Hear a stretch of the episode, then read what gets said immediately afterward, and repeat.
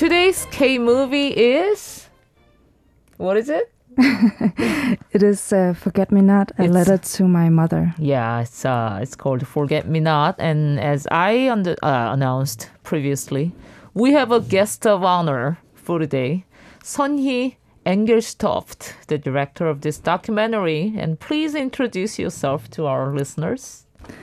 Hello, uh, I am a Korean Danish uh, filmmaker, and uh, Forget Me Not, a letter to my mother is my first feature documentary.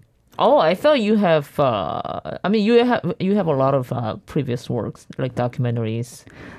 I have shorter formats, Mm-hmm. so this is like my 1st long feature. So before doing this one, uh, what kind of subject were you interested in for your documentaries? I think I've been traveling quite a lot and have done done a lot of social issues, but basically my heart is really with like personal documentaries and something that has uh, rooted uh, somewhat deeper. Mhm. So that is what I'm really interested in. So now you're living in Korea, basically. I mean, not permanently, but for now, For now, I'm here. I'm constantly coming back. So right? and did you say this is like 15th visit? I I Korea? stopped counting. Yeah, because it's, it doesn't matter after a certain point. It true. So were you able to learn some Korean language, Oh. words, and Oh, this is like my Achilles heel. It's like I need to study. I really. So what's the last thing you learned? because people always teach you like bad stuff when people come in, like foreigners, and they always teach you like cursing words and stuff. yeah, I don't think I'm supposed to say that here on public radio. Uh, last time I I remember you said something like "맛있어," wasn't it? Yeah, yeah, yeah. That's a useful one though. It 'Cause is. There's a lot of 맛있는 food Yeah, in Korea. the, So when was the first time you came to Korea? The first time was back in 2002. So what was uh what were you what were you doing there? Well, I was 20 years old at the time, and my adoptive parents, um, they had never been to Korea, and I had never been to Korea as a grown up. Were you with them? Yeah, so Oh, we decided to make this trip, and um, and then we saved money because it was such a long journey and very costly. And then we came and spent the most of October 2002. Were you guys shocked? we were shocked in different ways. Mm-hmm. I mean, I was shocked because I look Korean and Oh, I'm adopted from Korea, Mhm. and they are my white Danish parents, Mm-hmm. adoptive parents. And I had never seen a place like Korea before. I'd never been to Asia. I grew up in a very white society. Mhm. So I was just blown away. Mm-hmm. It was like being on the moon. Right. W- Was it because it was still big city and you know different from where you grew up? I grew up in the countryside Mm-hmm. in a small village with 2,000 people. And I just arrived to Seoul and into Incheon and Seoul and and it was just amazing. It was like a whole new world. What was the thing that you liked the most first time you came to? To be honest, I didn't really like to go sightseeing. I mm-hmm. just loved sitting on the bus or in the subway and just like looking at people. It was the you have to understand it's like the first time mm-hmm.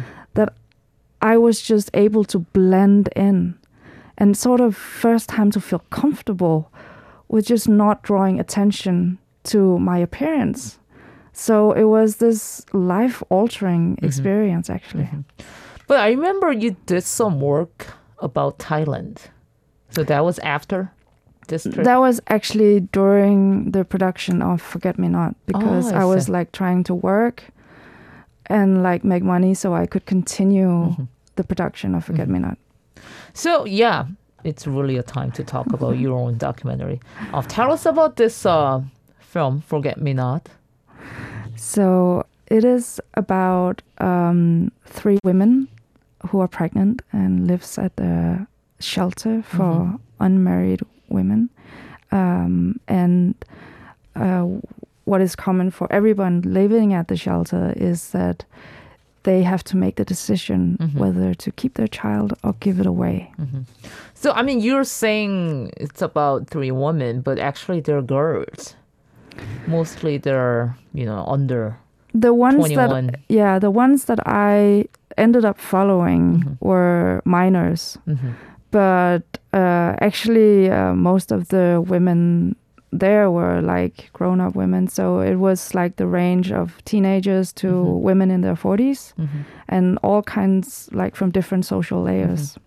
I mean, you're t- you're saying it's about these women, but actually it's also about yourself, right? Your personal life and you know. I mean, the reason why I am interested in these women is because I don't know my Korean family. I don't know my mother. I don't know my father. I don't know my family tree, uh, grandparents, extended family. And I've always wanted to know, and I haven't been able to uh, get in contact with them. So the only way for me to find some answers and explore the subject is was to try to meet women who were in the same situation as my mother because she was not married Mm. when she had me and she was very young so if i felt like it was the only way to kind of connect the dots for how she must have felt when she went through this very very difficult time in her life I mean, we're gonna um, go inside of documentary a bit later, but I thought the the opening of this film was so powerful because it's uh, it starts it, it, it it opens with you, you know, showing you asking questions about you know your mom and your birth with this uh, social worker, I believe. Um, and that powerful ending, it's just so overwhelming. I mean, you know, for a while, it it it's kind of it kind of makes me hard to focus a little bit because I keep thinking about you know the opening over and over. But um, is there any reason that you you know start this story with your this, this specific picture of you and I never actually wanted to be in the film, but I ended up in the film anyways because I think that um, we had to make the contract with like the audience, uh, whoever is watching the film, to give them a clear idea why I am interested in these women and why I have spent like my, half of my adult life Mhm. Trying to understand what happened to my mother. right. So it really had to be clear why I am following Mhm. these women. for that premise, I think it's achieved because it, it's very clear why you want to do this. Okay, I'm very happy to hear that. I really like the fact that your personal narrative is sort of interwoven with the grand theme, you know, like women's lives and their babies, especially their fate when it is not fully secured and supported by society or government. How did you structure this from in the beginning? I mean, you you you, you told us that you're ne- you were never gonna be in the movie, In the movie, but yeah. you ended up being doing that. yeah, uh, yeah. I mean, I'm just one person out of over 210,000 babies that were separated from their Korean families uh, by adoption, Mhm. international adoption. And um, so, I mean, we are all, we all have um, these crazy stories, amazing and and and tragic stories. Uh, but we we have so much in common. So I always say that there's not really anything special about my adoption Mm. story. It's like everybody else's story.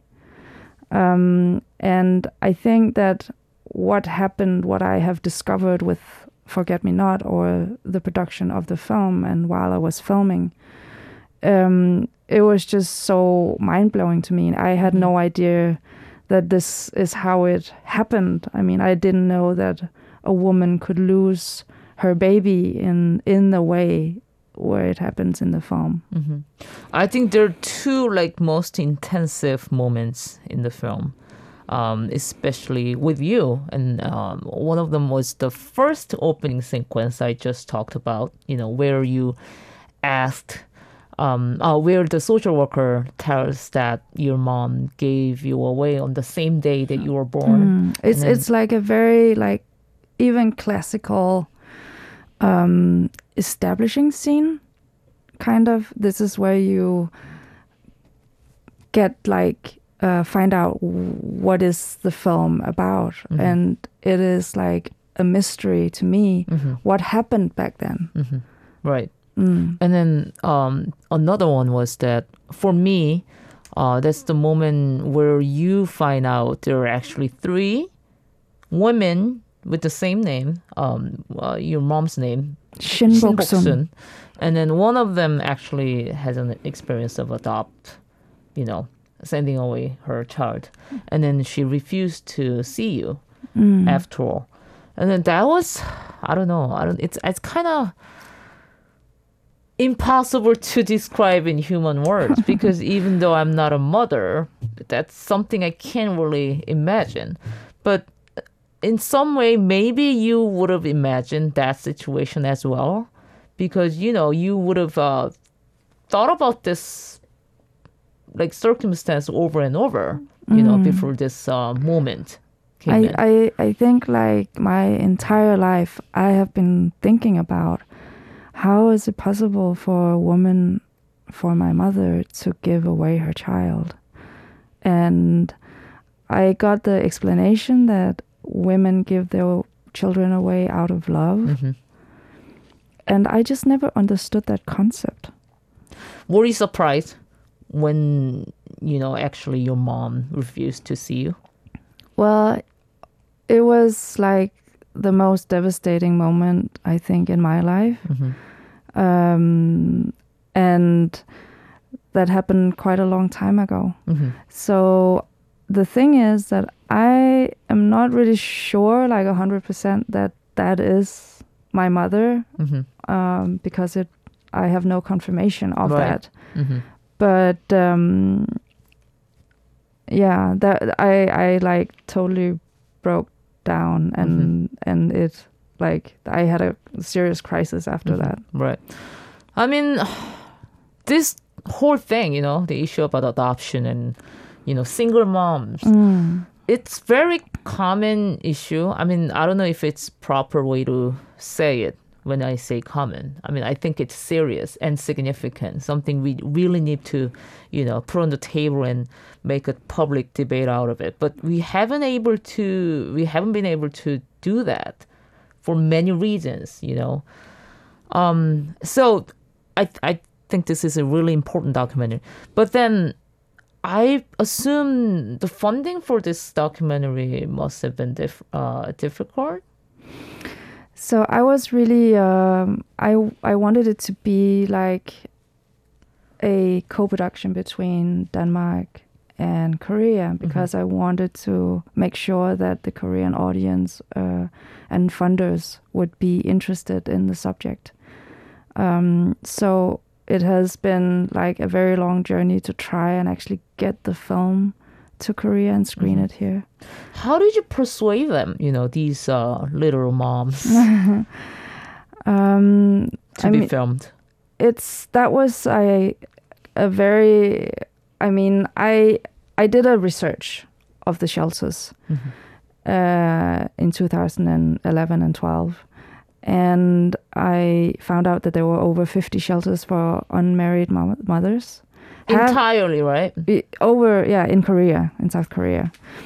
And uh, half of them were owned by, at the time, by adoption agencies. So if you became pregnant with a child, and you called a shelter that was owned by adoption agencies, mm. then they would ask you, Do you want to keep your child or give it away? Mm-hmm. And if mm-hmm. you said that you wanted to keep the child, then you couldn't stay there. Mm-hmm so that was a very toxic environment so right. i had to like find um, a different kind of shelter uh, where where uh, it was a more friendly environment, and Mhm. that the director actually uh, tried to help the women Mhm. uh, make a decision Mhm. based on what they really wished. Mhm.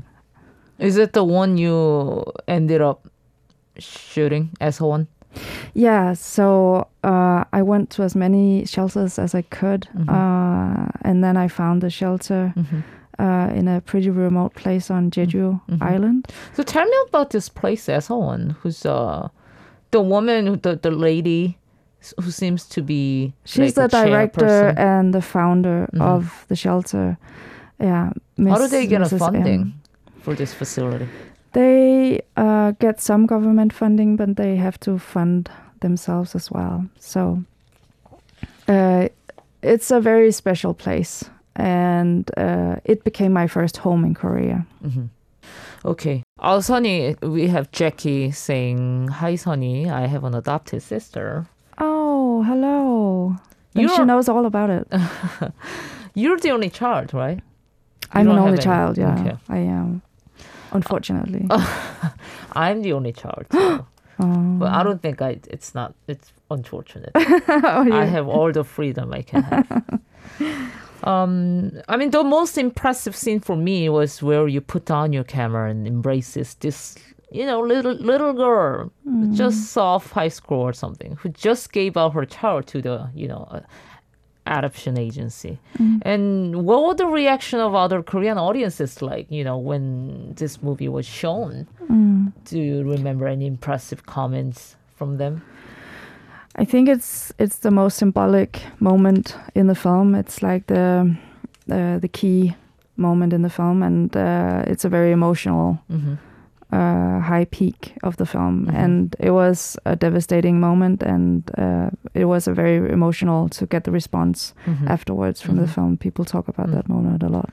And another thing I loved about this film was your narration, because you say like you're ri- uh, you're reading a poem, very slow, uh, sentimental, and also dramatic. Do you did you have something in mind when you were reading it? when I wrote it, it was like me sitting in a dark room, uh, a very uh, late night, and just like speaking into my phone. Mm-hmm. Um, but it came from a very deep place of sorrow over not being able to connect with my mother. Mm-hmm. And you know, I think there is something about this Danish language too. it Well- sounds so poetic, and, you know, like so romantic. We have to thank the sound designer Peter Albrechtsen for for making my It voice. makes me want to learn about Danish oh language. yeah, you should all come to Denmark, to Copenhagen. So for now, I think the official screening for this movie, I mean, in theater, it's going to an end, and then now it's um, you know, on on a way to going to VOD and yes, other yes. aftermarket. I hope it goes well. Yes. So what what's gonna be your next step from now? I think uh, we're. Um, I'm doing the sequel, and this is about the Korean woman, my mother. And the next film I want to do is a fiction about my Korean father. That is great. That is great because this is something that shouldn't end here. Okay, this uh, it's so sad to you know let you go. I don't want to let you go, but I I so have much to. to. talk about. Yeah. I know. Say goodbye to audience and tell me how you felt. Uh, yeah. Goodbye, audience. All right, that this was for our uh, special K movie special. Um, and then thank you for listening. Download the Arirang Radio app on your device for free. It's Arirang. A R I R A N G Radio.